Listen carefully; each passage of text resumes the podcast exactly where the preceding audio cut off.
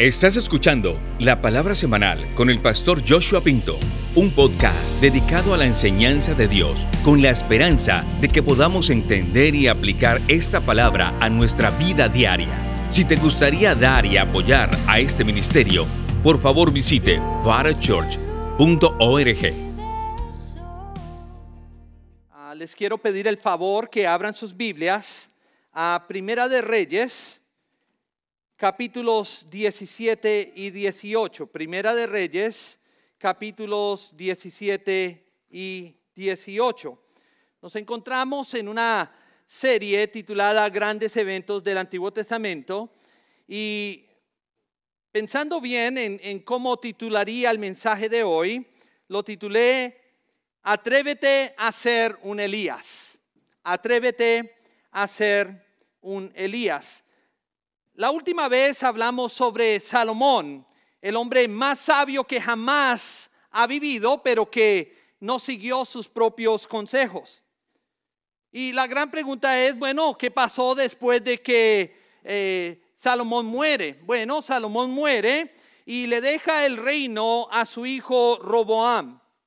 Y resulta que algunas personas le dijeron a Roboam, Roboam, no nos gustaba como tu padre Salomón hacía las cosas. Entonces necesitamos que tú nos des algo de respiro. Necesitamos que hagas las cosas más fáciles para nosotros. Pero Roboam hizo algo muy tonto y él les dijo, ¿creen que mi padre fue malo? Todavía no han visto nada. Yo voy a ser peor que él y más les vale que se pongan las filas. Esta actitud llevó a la división de la nación de Israel. En el 922 a.C., Israel se divide en dos naciones. La nación del norte mantuvo el nombre de Israel y la nación del sur ah, tomó el nombre de Judá. Gran parte del Antiguo Testamento trata sobre lo que sucedió en estas dos naciones. Israel, el reino del norte, en el 722 básicamente fue invadido y destruido por los asirios. Y Judá, el reino del sur, en el 587 a.C., fue invadido por los babilonios y destruido. Así que lo que tenemos en esta sección de Primera de Reyes y otros libros de la Biblia son algunos incidentes que tomaron lugar durante este periodo de tiempo. En el reino del norte hubo una sucesión de diferentes ah, reyes muy malos, pero cuando un hombre llamado Acab llega al trono, tuvieron el peor de todos los reyes. Y lo que hizo Acab, que fuera el peor de todos, fue su matrimonio con una mujer llamada Jezabel, una de las mujeres más malvadas en toda la Biblia. Y fue en medio de este malvado reinado de Acab que un profeta aparece en la escena y su nombre es Elías. Ahora, Elías fue un profeta muy notable en la Biblia. Lo escuchamos en el Antiguo Testamento, lo escuchamos en el Nuevo Testamento y aún se cree que él tendrá algo que ver en el futuro, en la segunda venida del Señor Jesús. Y a veces el pensar en una persona como Elías causa que nosotros pensemos que esos hombres son super santos o super hombres. Y, y, pensamos que nosotros no hay manera que podamos hacer las cosas que ellos hicieron. Pero hoy vamos a ver que la Biblia dice que Elías era un hombre tal como nosotros.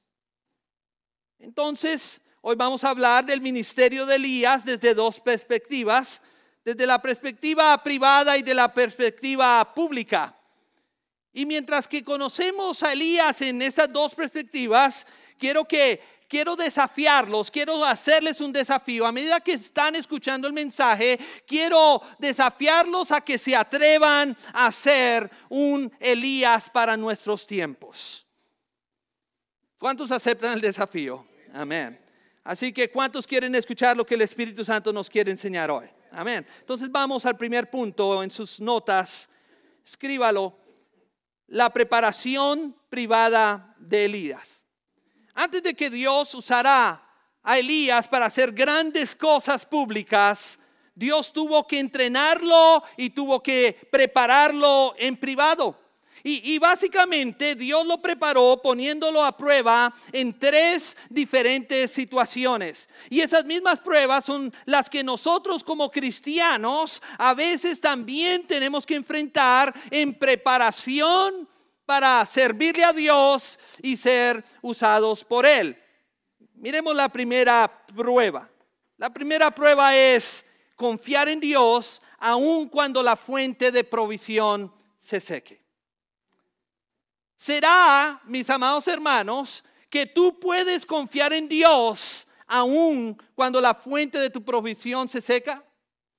Mira lo que dice 1 Reyes 17, 2 al 6. Allá dice, entonces la palabra del Señor vino a él, hablando de Elías, diciendo, apártate de aquí dirígete al oriente y escóndete junto al arroyo de Kerit que está enfrente del Jordán.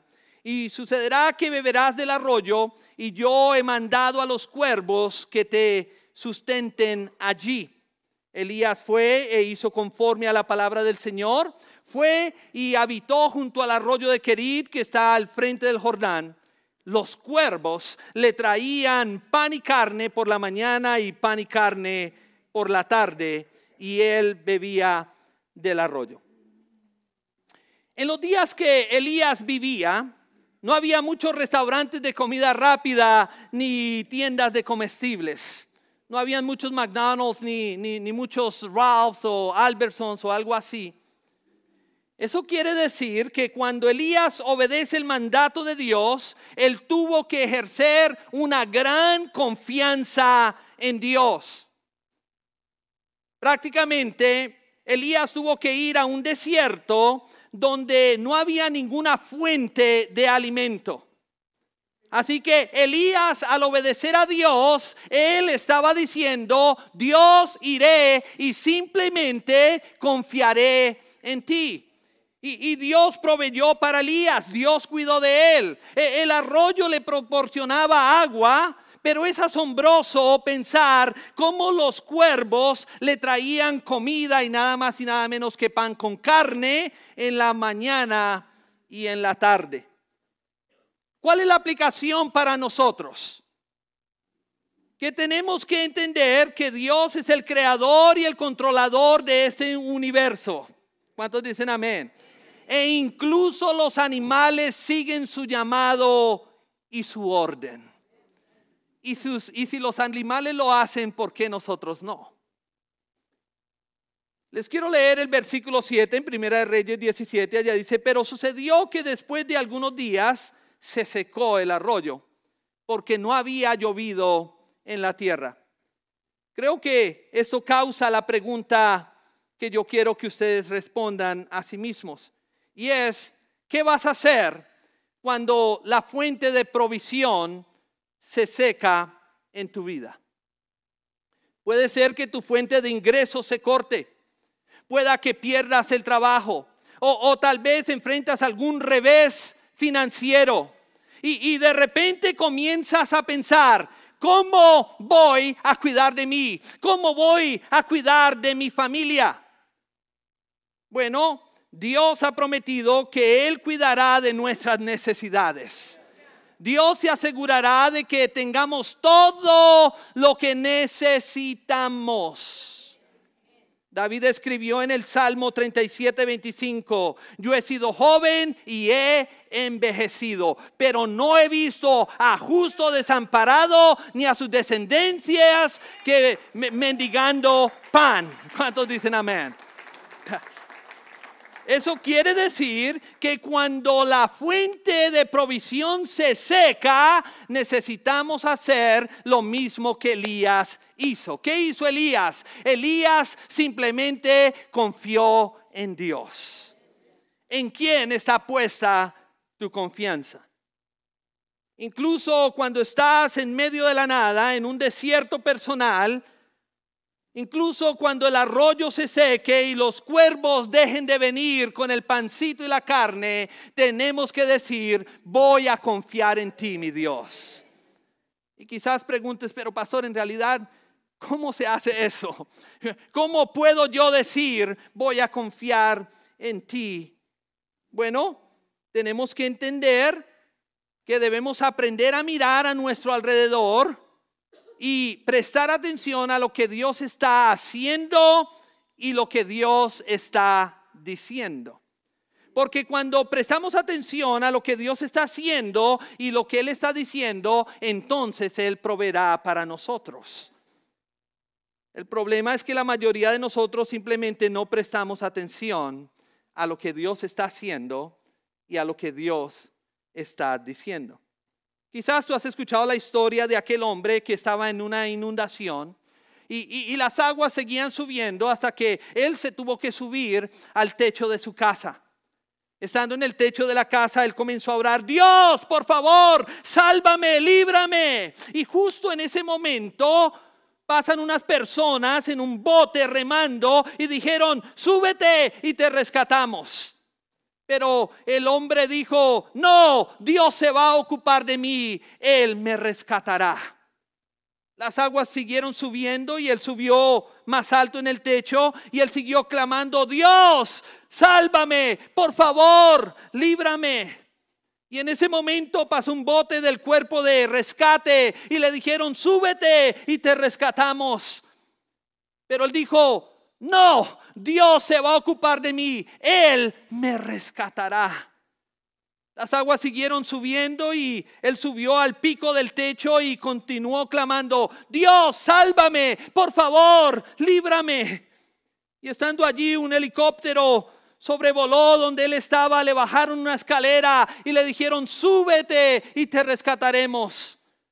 Pero él dijo, no, Dios se ocupará de mí, Él me rescatará. Y el helicóptero, se fue. Poco después el agua cubrió la cima del techo y el hombre fue arrasado. Él nadó por un tiempo, pero se cansó y finalmente se ahogó. Cuando el hombre llega al cielo y se para ante el Señor, este hombre le dijo, Señor, simplemente no entiendo Confié en ti para que me salvaras, para que cuidaras de mí y me fracasaste. Pero el Señor le dijo, te envié dos botes y te envié un helicóptero. Simplemente tú no estabas mirando alrededor y prestando atención para ver lo que estaba haciendo y lo que estaba diciendo. Mis hermanos, muchas veces nosotros simplemente no estamos prestando atención a lo que Dios está haciendo y lo que Dios está diciendo. Y Él nos envía líneas de vida por aquí, por allá, por todo lado. Y nosotros, como somos bien santurrones, lo único que hacemos es decir, estamos ayunando siete días, 14 días, 20 días, estoy orando y Dios me va a rescatar. Pero gracias a Dios Elías no tenía ese problema.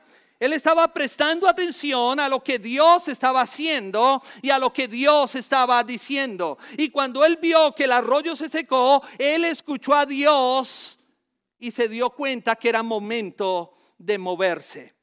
Leamos el versículo 8 y 9. Entonces la palabra del Señor vino a Elías diciendo, levántate, ve a Serepta de Sidón y habita allí.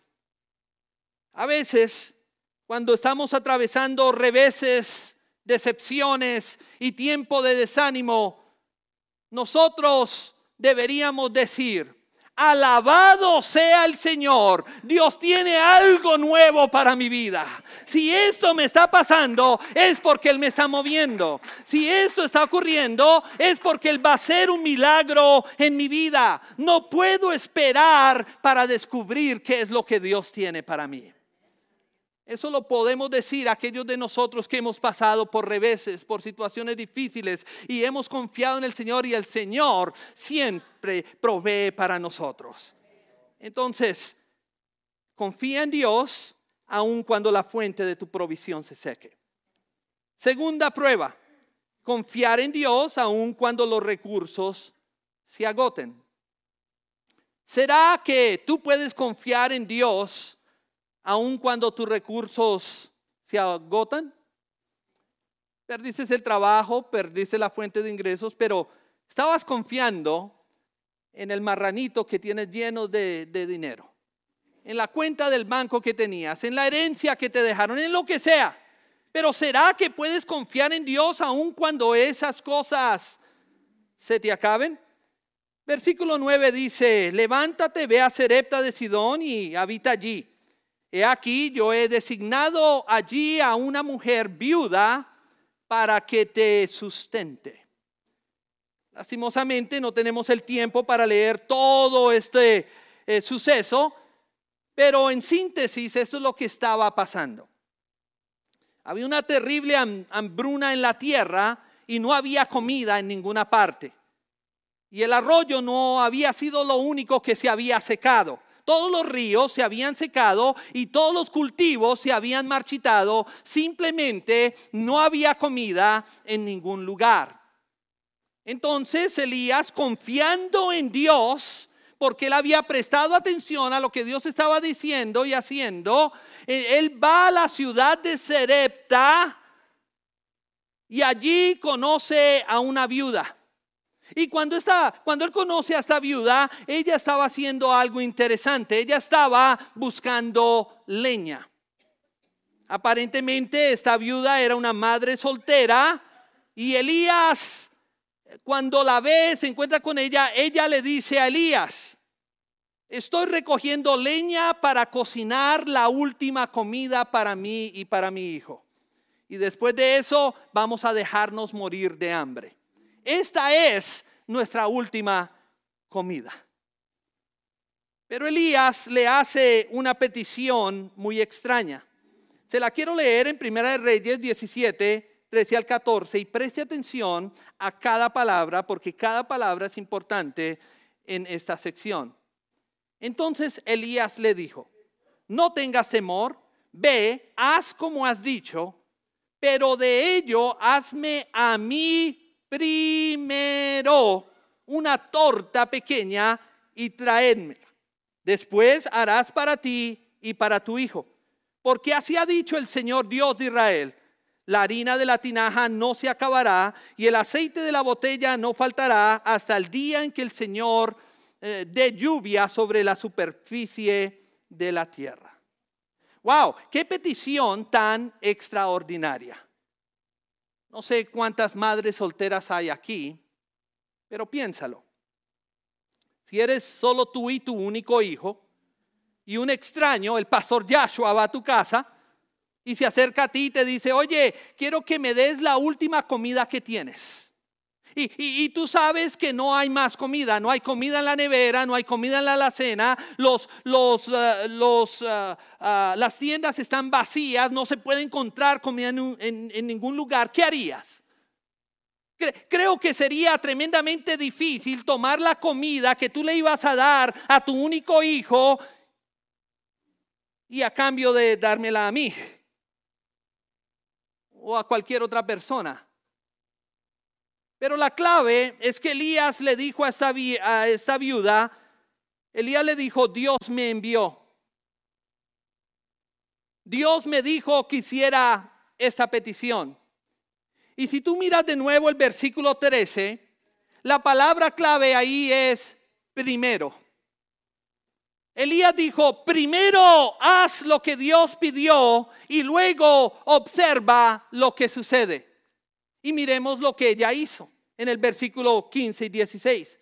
Entonces ella fue e hizo conforme a la palabra de Elías y comieron él, ella y su familia por mucho tiempo. La harina de la tinaja no se acabó ni faltó el aceite de la botella conforme a la palabra que el Señor había dicho por medio de Elías. ¿Cuál es la aplicación para nosotros? Bueno, mis amados hermanos, que cuando tus recursos están agotados, cuando parece que tus finanzas simplemente se acaban y se fueron volando, Dios todavía te dice, ponme a mí primero.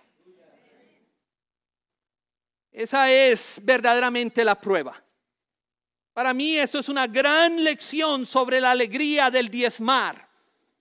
Porque cuando tienes un buen ingreso, más de lo que realmente necesitas, es bastante fácil diezmar, ¿cierto?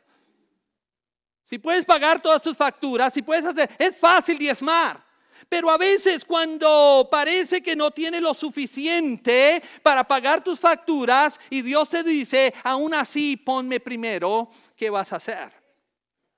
Porque el Señor te dice, no importa, ponme primero, porque si me pones primero, yo me aseguraré de que todas tus necesidades sean satisfechas.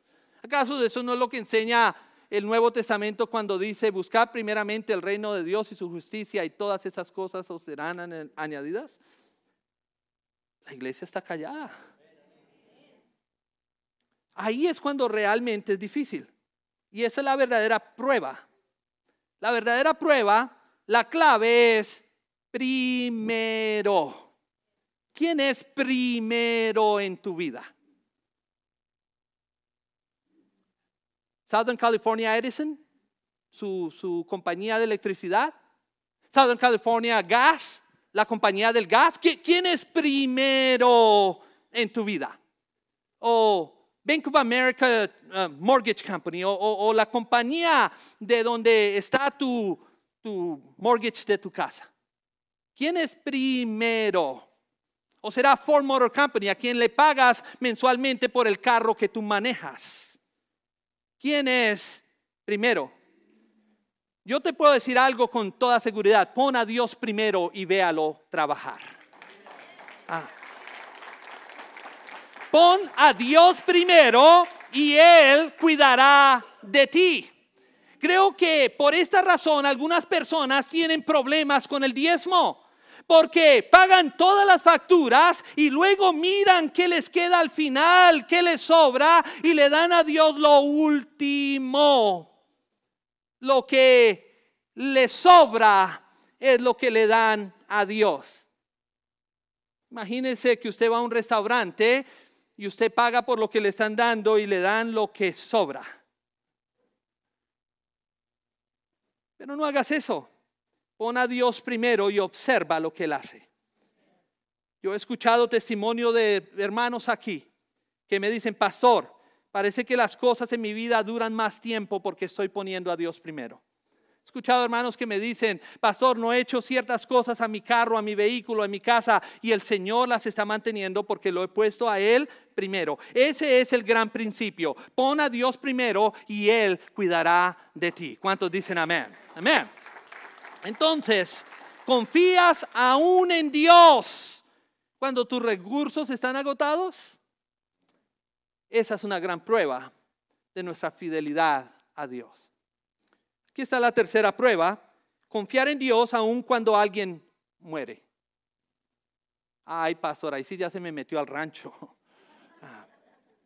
¿Será, ¿Será, que puedes confiar aún en Dios cuando alguien ha muerto? Porque esa viuda experimentó otra tragedia en su vida. Mira lo que dice Primera Reyes 17, 17 al 18. Aconteció después de esas cosas que cayó enfermo el hijo de la mujer, la dueña de casa, y su enfermedad fue tan grave que no quedó en él aliento. Entonces ella dijo a Elías, ¿qué tengo yo contigo, oh hombre de Dios? ¿Has venido a mí para traer a la memoria mis iniquidades y hacer morir a mi hijo?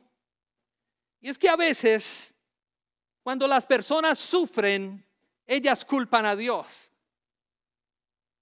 Y Dios recibe muchas culpas por las de por las cuales él no es responsable. Pero cada vez que nos pasa algo malo, lo primero que decimos, ay, ¿por qué Dios? Como si fuera la culpa de Dios. En el caso de esa mujer, en medio de su enojo, en medio de su dolor, ella se dirige a Elías y le dice, debes odiarme, hombre de Dios. ¿Por qué Dios mató a mi hijo? ¿Por qué Dios hizo esto? Y es que cuando pierdes a alguien cercano, esas preguntas son fáciles de hacérselas a Dios. Bueno, en respuesta, Elías tomó a este niño en sus brazos, subió a la habitación superior. La Biblia dice que él se puso sobre el cuerpo del niño y oró a Dios tres veces y Dios revivió al niño. Puedo hablar mucho sobre esto, borré unas cosas de mi mensaje, pero pensé que mejor iba al punto. Y el punto aquí es este. El punto es que se puede confiar en Dios aun cuando alguien cercano a nosotros muere. ¿Cuántos dicen amén? Cuando un hombre o una mujer de Dios muere, nada de Dios muere. ¿Me, escucharon? Cuando un hombre o una mujer de Dios muere, nada de Dios muere. Entonces podemos confiar aún en Dios cuando alguien cercano a nosotros muere. Confía en Dios, aun si alguien ha muerto en tu familia. Ahora, note que Elías fue probado en tres áreas. Y Elías aprendió la lección. Él aprendió que aun cuando la fuente de provisión se seca, que aun cuando tus recursos se agotan e incluso cuando alguien cercano muere, de todos modos podemos confiar en Dios. ¿Será que tú puedes confiar en Dios? Yo puedo confiar en Dios. ¿Confiaremos en Él? Porque si queremos ser un Elías para nuestros días, tenemos que aprender a confiar en Dios. ¿Cuántos dicen amén? Démosle un aplauso fuerte, fuerte al Señor. Amén. Esa fue, amén. Esa fue la preparación privada de Elías. Ahora vamos al poder público de Elías. Porque esas pruebas prepararon a Elías. ¿Por qué? Porque el segundo capítulo de su ministerio fue un ministerio público de mucho poder.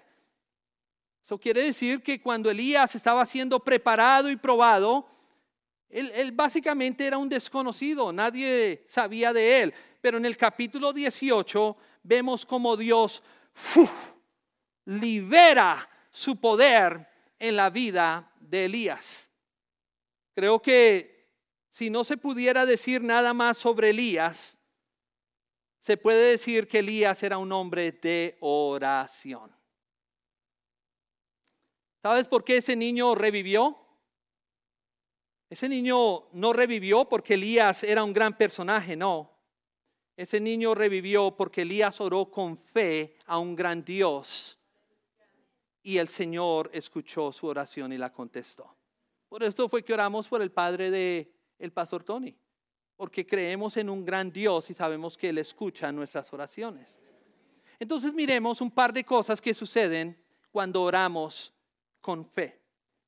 Lo primero que sucede es que cuando se ora con fe, eso causa milagros. Hay personas que están esperando un milagro para decir, wow, mire lo que el Señor hizo allá. Ah, ah. Cuando tú mismo debes estar experimentando milagros todos los días de tus vidas. Tú debes ser un cristiano que experimentas milagros todos los días de tu, de tu vida. Es algo que a mí me costó entenderlo y aprenderlo, pero es una realidad.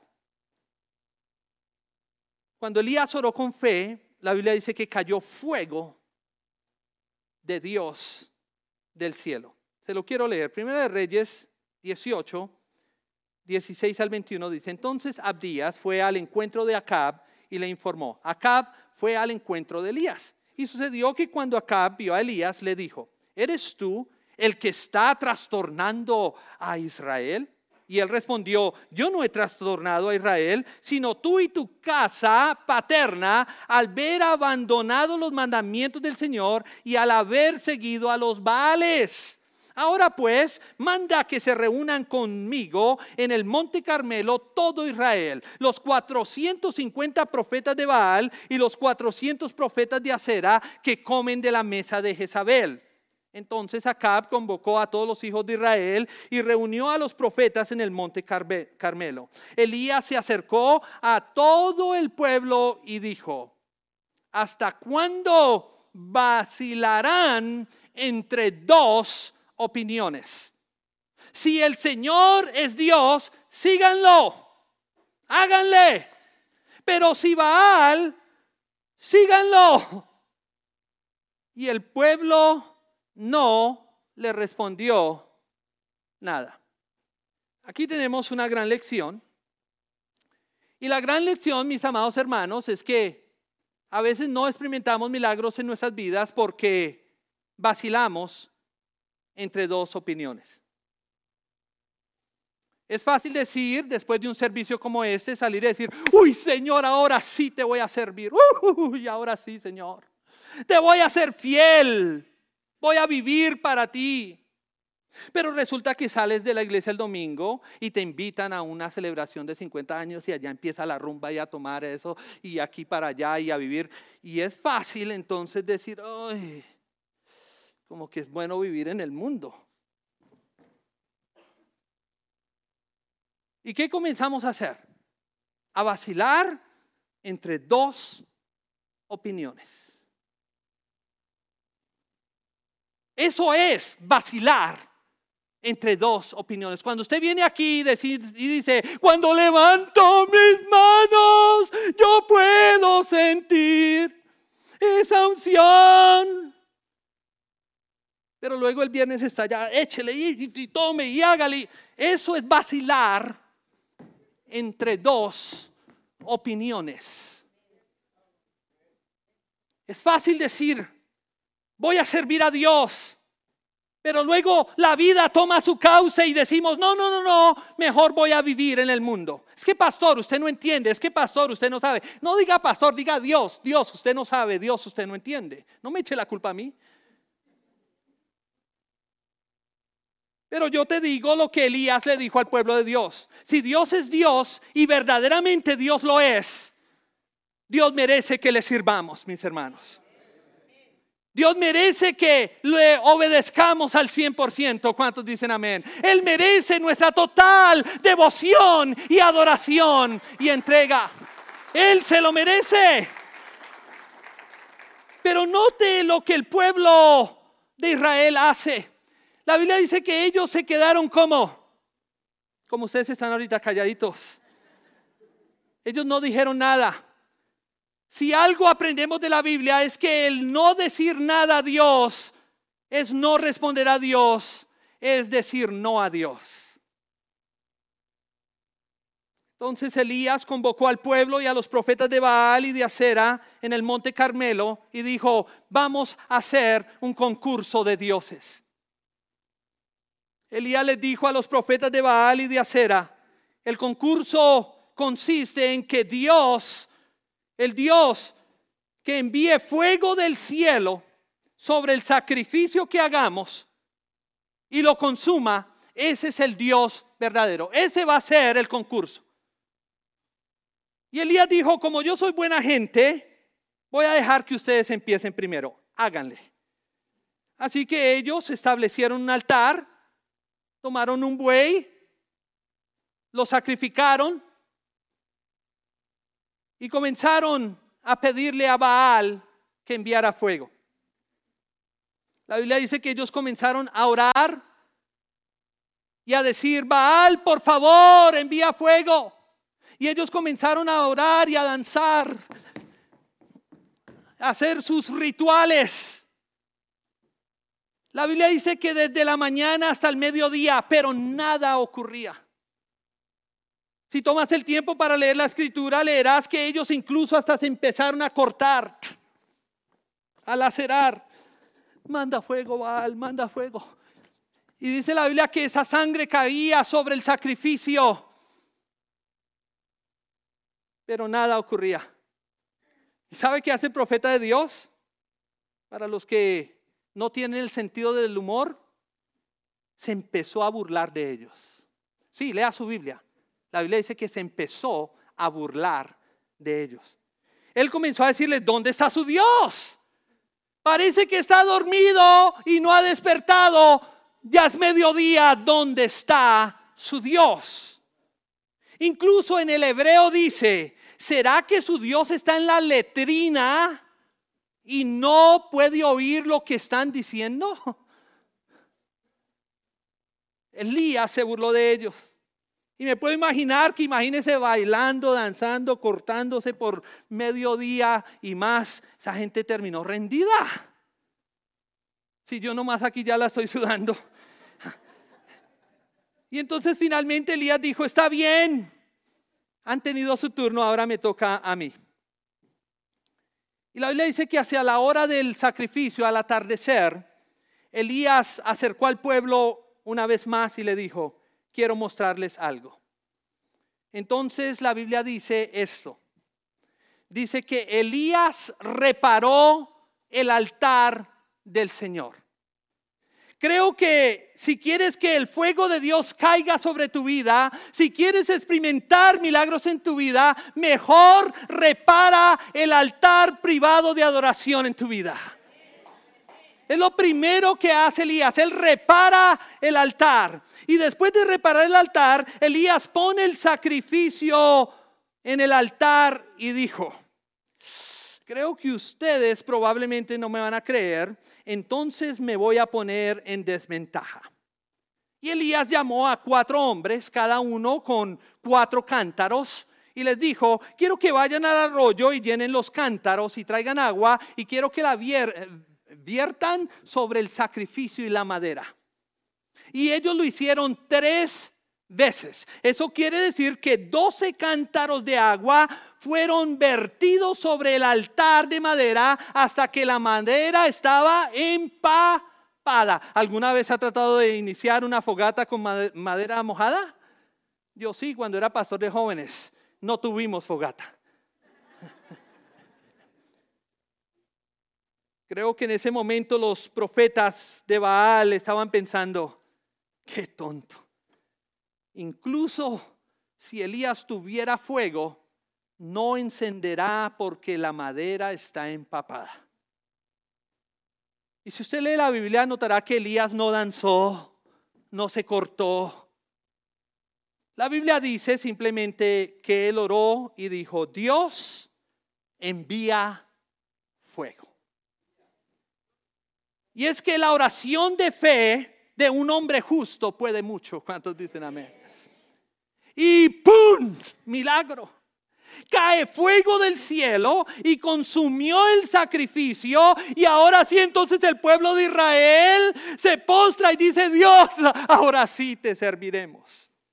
Pero solo fue por un tiempo temporal de arrepentimiento. Entonces, cuando los profetas de Baal vieron eso, ellos se dieron la vuelta y salieron corriendo, pero fueron apresados.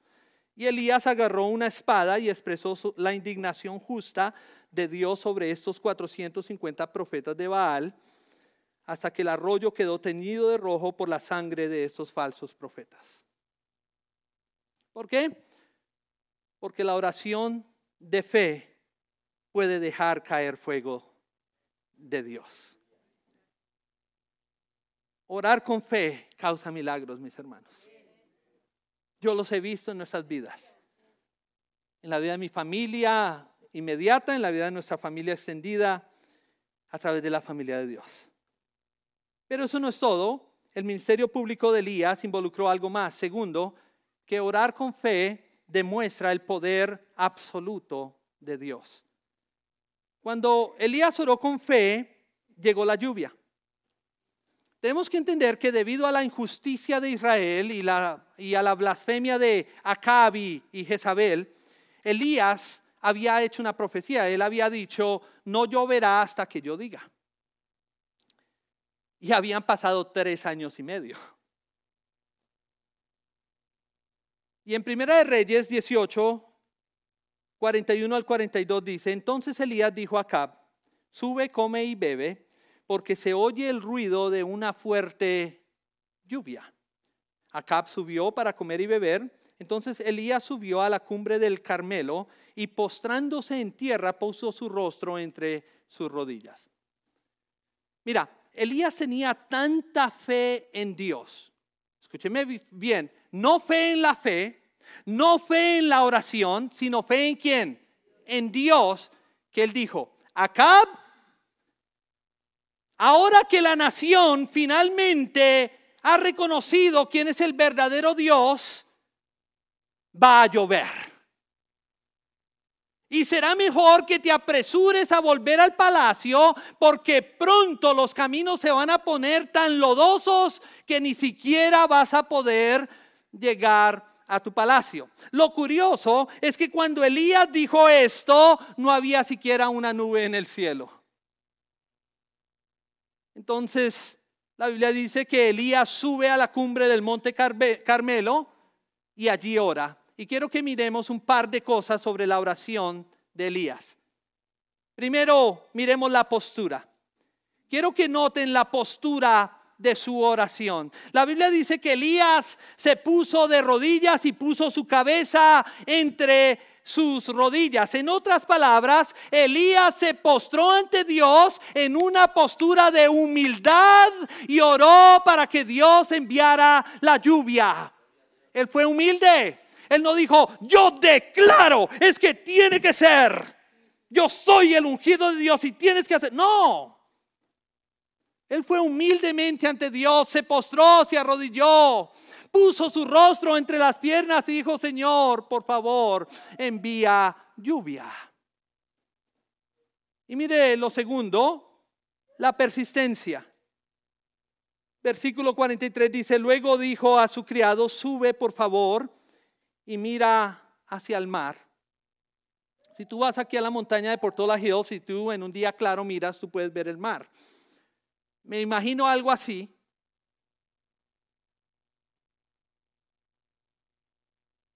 Y subió y miró y dijo, no hay nada.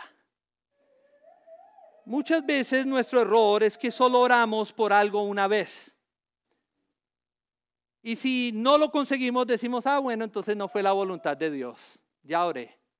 O quizás oramos dos veces y decimos, ah, no pasó, entonces no debe ser la voluntad de Dios.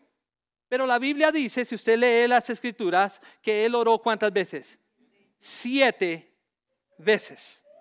Y la séptima vez el criado regresó y le dijo, Elías, lo que te voy a decir es muy insignificante, pero allá en el horizonte, en el cielo del oriente, puedo ver una nube, una sola nube, por allá. Y es del tamaño de mi mano. El criado dijo, eso es todo, es algo insignificante. Pero Elías dijo, es suficiente, está a punto de llover. ¿Cómo está tu vaso? ¿Mitad lleno o mitad vacío? Porque a veces cuando oramos y Dios comienza a presentarse a nosotros y vemos el vaso y decimos, ay no, tan poquito. ¿Cómo Dios va a hacer algo en el mundo con esta gente? Ah. ¿Quién? ¿Cómo Dios va a usar a ese calvo para ir a predicar por allá a otras naciones? Vemos siempre el vaso mitad vacío o ves el vaso mitad lleno. Elías dijo, y, si quieres, cuando salgas del servicio, pon tu mano ante una nube. La nube era como la mano de un hombre, chiquitica, pero él dice, es suficiente. Está a punto de llover. Les quiero leer versículos 44 al 48 de 1 Reyes 18.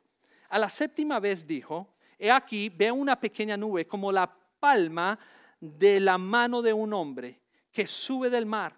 Entonces él dijo, ve y di a Acab, unce tu carro y desciende, no sea que te detenga la lluvia. Y aconteció que mientras tanto los cielos se oscurecieron con nubes y viento y cayó una fuerte lluvia. Acab subió al carro y fue a Jerrel pero la mano del Señor estuvo sobre Elías, quien ciñó sus lomos y se fue corriendo delante de Acab hasta la entrada de Jerrel. Eso es lo que la oración de fe hace, mis hermanos. Muestra el poder absoluto de Dios. Yo me puedo imaginar a Elías. Él ya había tenido un día bastante largo. Elías había hecho caer fuego del cielo, había matado a 450 profetas de Baal y había orado siete veces.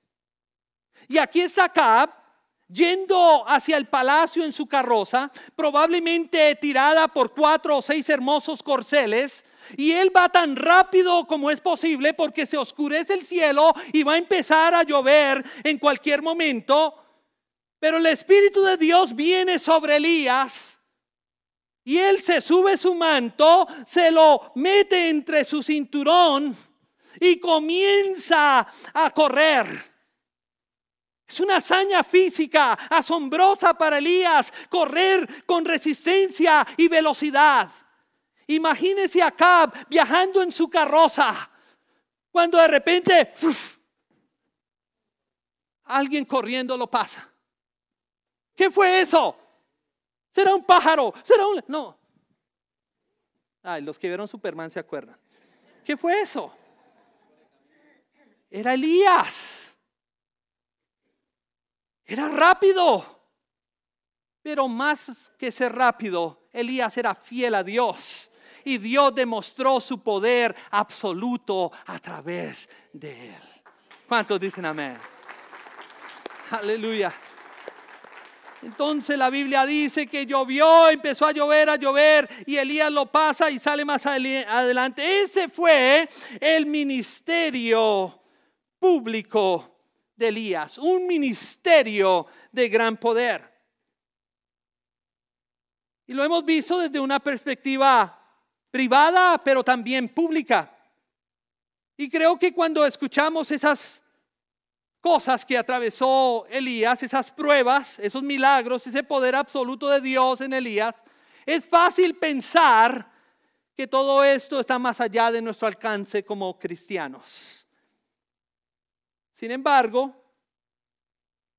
Santiago cuando está escribiendo sobre la oración, en Santiago 5, 17 y 18, dice lo siguiente. Allá él dice, Elías era un hombre sujeto a pasiones igual que nosotros. Pero oró con insistencia para que no lloviera y no llovió sobre la tierra durante tres años y seis meses. Y oró de nuevo y el cielo dio lluvia y la tierra produjo su fruto. ¿Sabe qué quiere decir eso? Eso quiere decir que Elías es un ser humano igual que usted y que yo con pasiones, como usted y como yo. Él también le daban ganas de ir a hacer lo que a usted y a mí nos dan ganas de ir a hacer. Igual que tú y yo. Él no era algún super santo que nos imaginamos. Él era como nosotros. Y mis hermanos, a mí sinceramente lo he pensado últimamente, a mí me encantaría de nuevo ver caer fuego del cielo. ¿A ti no? A mí me encantaría ver llegar de nuevo las lluvias de avivamiento. ¿A ti no? Y a veces, frente a esas preguntas, la gente pregunta y dice, ¿dónde está el Dios de Elías?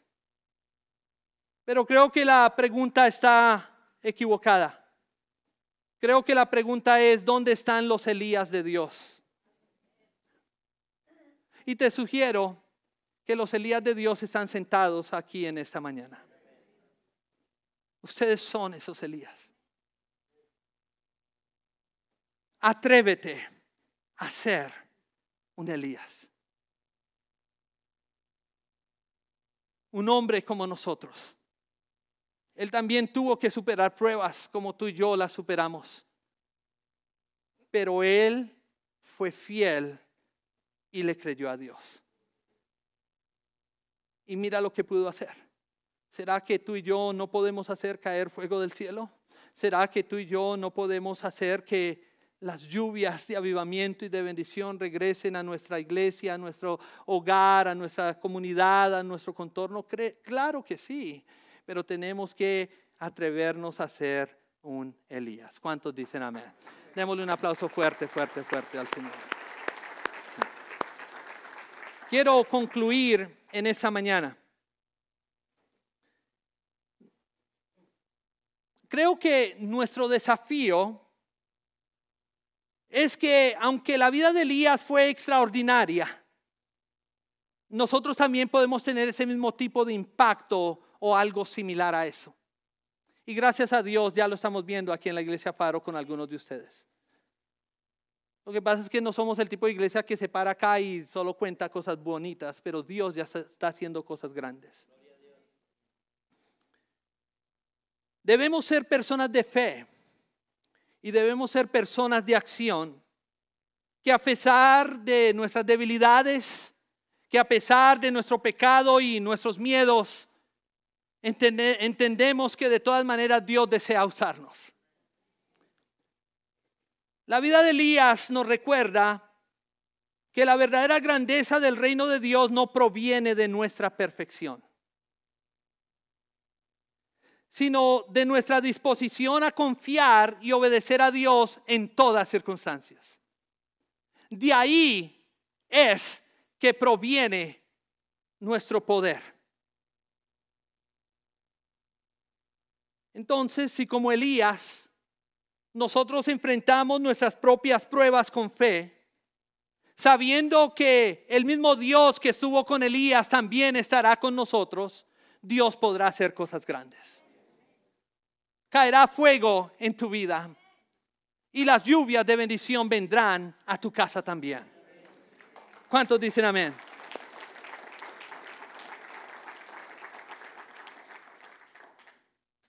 Pero entonces, tenemos que aprender a confiar en Dios, aun cuando las provisiones se nos agoten. Tenemos que aprender a confiar en Dios, aun cuando los recursos se agoten. Tenemos que confiar en Dios, aun cuando alguien cercano a nosotros muera. animémonos a ser uno de los Elías de Dios de nuestra época. Atrévete a ser un Elías. Quizás tú estés ahí sentado y tú digas, ok, pastor, listo, como que te copio, pero ¿cómo lograrlo? Bueno, si yo examino la vida de Elías, lo podemos hacer dedicándonos a la obediencia a Dios. La obediencia es primordial. Número dos, dedicándonos a la oración de fe, creyendo que tenemos un Dios que todo lo puede. Porque una cosa es decir, Dios todo lo puede, y otra cosa es cuando usted tenga que poner esa oración en acción para que Dios de verdad todo lo pueda. Dios puede sanar, eso es fácil y es fácil decírselo a las personas que están enfermas. Dios puede sanar, pero cuando eres tú el enfermo, ¿Será que Dios puede sanar?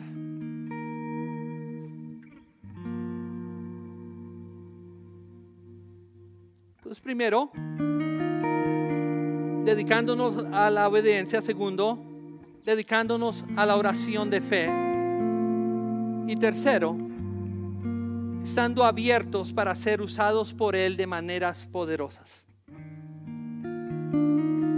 Independientemente de nuestras limitaciones o desafíos personales.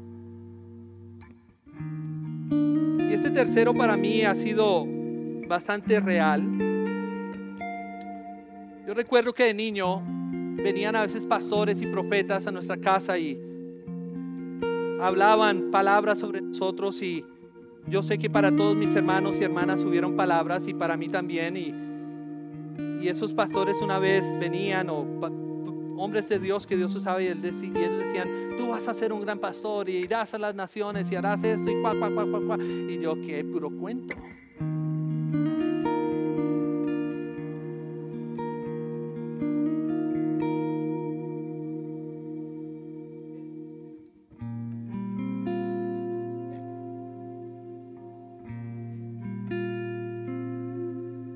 De maneras poderosas de creerle a Él. Independientemente de nuestras limitaciones o de nuestros desafíos personales. Si algo me ha servido a mí en el ministerio es esto. Es saber que mi Dios sigue siendo el mismo ayer, hoy y siempre. Dios no desgastó su poder en el Antiguo Testamento se le medio acabó y se le agotó en el tiempo de la iglesia y cuando llegó a mí me está dando lo que sobra. No. Él sigue siendo igual ayer, hoy y siempre lo será. Él sigue haciendo proezas. Él sigue haciendo milagros. Él sigue haciendo cosas grandes. Mis hermanos, ustedes quizás no lo saben, pero a través de esta iglesia hemos dado agua potable a más de 15 mil familias alrededor del mundo. Eso solo Dios lo puede hacer. Sin siquiera sacar un centavo del fondo general de la iglesia. Eso solo Dios lo puede hacer, nadie más. Nadie más.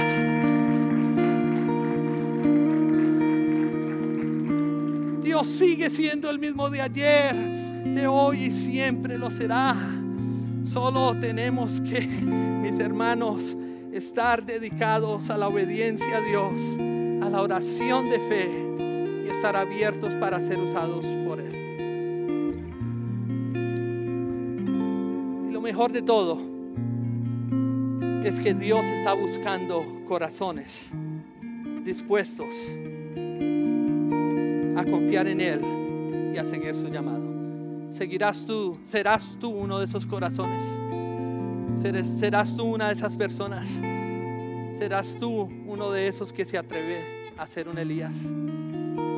Yo no lo sé. Esa respuesta la tienes únicamente tú. Pongámonos en pie en este lugar. Y yo sé que hoy es día Santa Cena y la voy a ministrar, pero siento del Señor fuertemente hacer un llamado. Quizás alguien aquí hoy necesite un milagro. Yo quiero orar con fe de que Dios va a hacer un milagro en tu vida. Quizás alguien necesite, figurativamente hablando, que fuego caiga del cielo o que las lluvias de bendición regresen a tu vida. Si eres tú, aquí al altar, ven rápido, ven bien al frente. Quiero que los pastores, ancianos y diáconos de la iglesia que oran con fe, vengan aquí y oren conmigo. Vamos a estar orando por ustedes que necesitan un milagro, que necesitan que el fuego de Dios venga figurativamente hablando sobre sus vidas. Y quiero que vengamos al altar, porque el altar es un lugar de muerte como hemos aprendido hoy, yo quiero que vengas al altar. porque Para que repares tu altar. Muchas veces no vemos milagros en nuestras vidas porque nuestro altar necesita ser reparado. Elías lo primero que hizo antes de orar, antes de pedir fuego del cielo, lo primero que él hizo fue reparar el altar y después puso el sacrificio sobre él y luego clamó a Dios. Vengan hacia acá, en fe. Son muchos de ustedes y yo sé que hoy Dios va a hacer milagros. Me gustaría que nos enviaran correos electrónicos o mensajes de texto dejándonos saber que Dios ha hecho algo grande en sus vidas. Elevemos nuestros brazos hacia el cielo.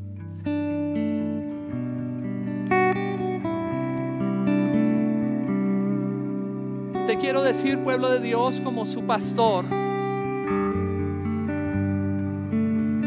van a seguir vacilando entre dos opiniones.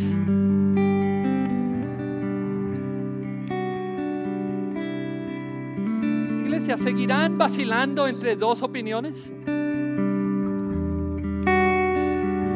Porque si Baal es el verdadero Dios, entonces síganlo a él. Pero si Dios, nuestro Dios, es el Dios verdadero, entonces sigámoslo a Él. Él se merece de nuestra lealtad. Él se merece de nuestra obediencia. Él se merece que nosotros vivamos para Él. Pero ya no vacilemos entre dos opiniones, sino que sigamos y sirvámosle a Él con toda devoción. Señor Jesús.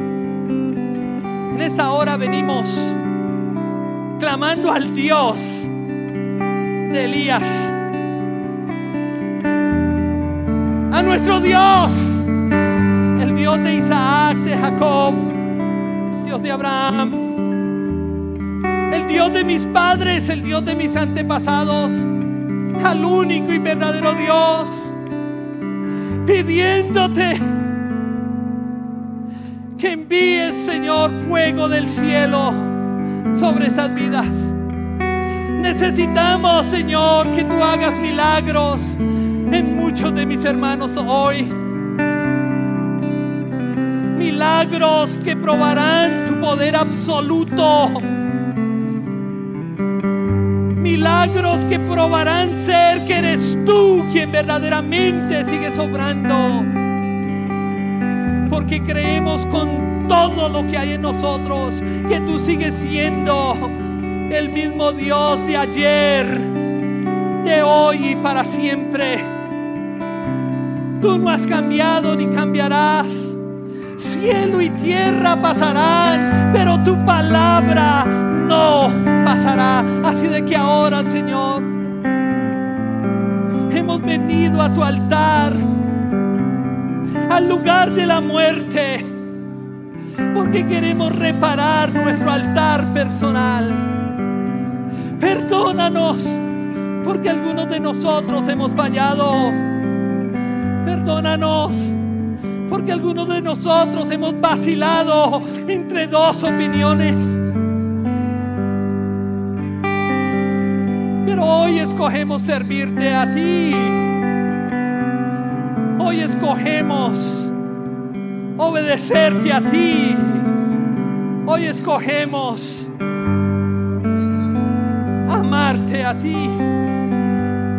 Así de que Señor, ahora sí rogamos que envíes fuego y hagas un milagro en la vida de mis hermanos. Yo oro en fe, creyendo en que tú estás haciendo un milagro esta misma hora.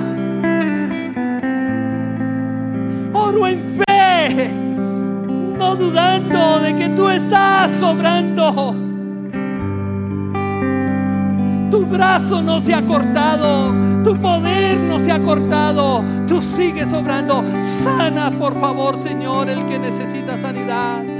Ven al rescate del que necesita rescate. Provee al que no tiene, Señor. Al desamparado, proveele refugio. El que no tiene ropa, dale ropa, Señor. El que no tiene alimento, aliméntalo.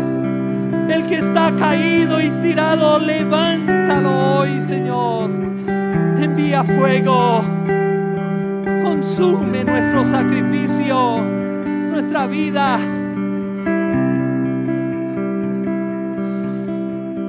Envía lluvia, la lluvia de bendición sobre nosotros. Trae el rocío de tu lluvia para que tu fruto en nosotros pueda crecer. Queremos ver tu fruto crecer en nosotros. Así de que envía la lluvia, Señor. Y hoy nosotros los pastores, los diáconos, los ancianos, venimos orando en fe sobre estas personas, poniendo manos sobre ellos, orando sobre ellos, porque sabemos que el Dios de Elías también es nuestro Dios, que nos escucha y que obra a nuestro favor. Así de que ahora te damos gracias por lo que estás haciendo y levantamos nuestras manos a ti. Estás escuchando la palabra semanal con el pastor Joshua Pinto, un podcast dedicado a la enseñanza de Dios con la esperanza de que podamos entender y aplicar esta palabra a nuestra vida diaria. Si te gustaría dar y apoyar a este ministerio, por favor visite varachurch.org